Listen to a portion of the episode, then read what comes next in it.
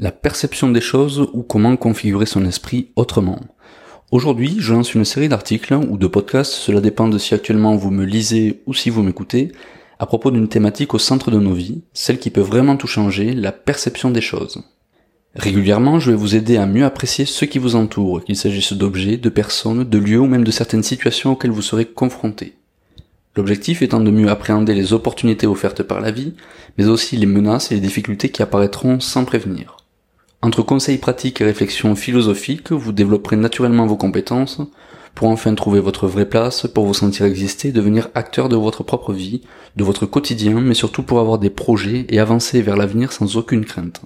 Que votre intérêt soit de gagner du temps, de l'argent, ou l'envie de plus de liberté et de découverte dans la vie de tous les jours, utiliser vos propres compétences peut vous changer la vie. C'est simple, la meilleure ressource de votre succès, c'est uniquement vous.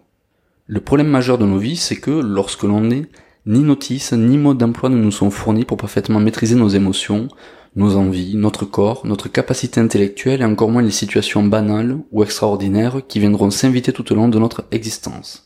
D'ailleurs, même si un manuel existait, il ne serait pas universel. Chaque humain étant différent, il faudrait alors créer un mode d'emploi pour chacun d'entre nous sur cette terre. Et quel dommage, ça ne fait pas partie du kit que l'on vous remet dès la naissance.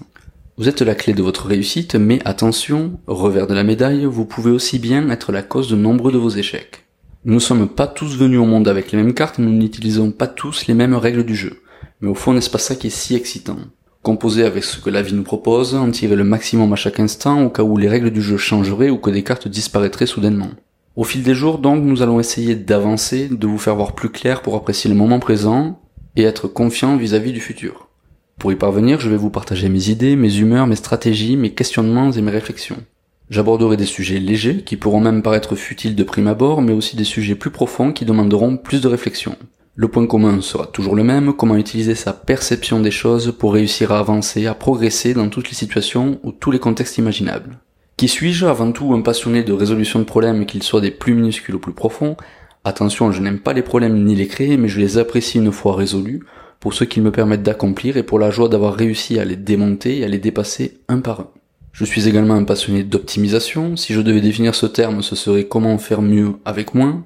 J'apprécie la nouveauté en général, l'évolution, les découvertes et les curiosités en tout genre. Je suis aussi attiré par la création de systèmes, qu'ils soient pour apprendre, se détendre ou pour travailler.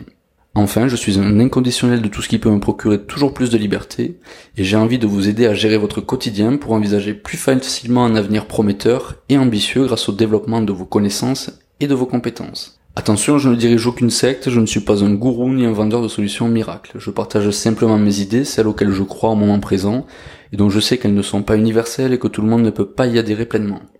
D'ailleurs, je ne cherche pas à être populaire ni obtenir des félicitations dans les unes des journaux, de simples retours positifs de lecteurs ou d'auditeurs suffiront amplement à me satisfaire, notamment le vôtre si j'ai pu vous aider à une quelconque manière à vous sentir mieux dans votre vie.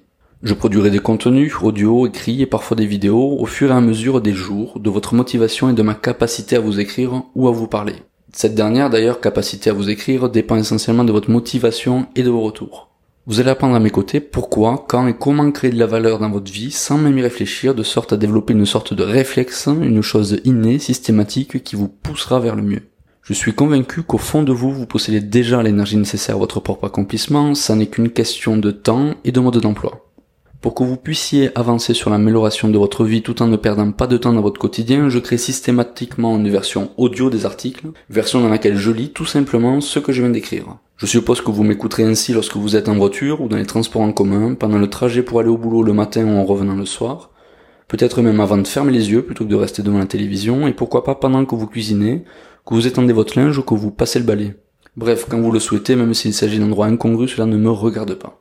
Je m'arrête ici pour cette introduction. Vous retrouverez les articles sur laperceptiondeschoses.com, mais aussi sur Facebook, LinkedIn et Medium.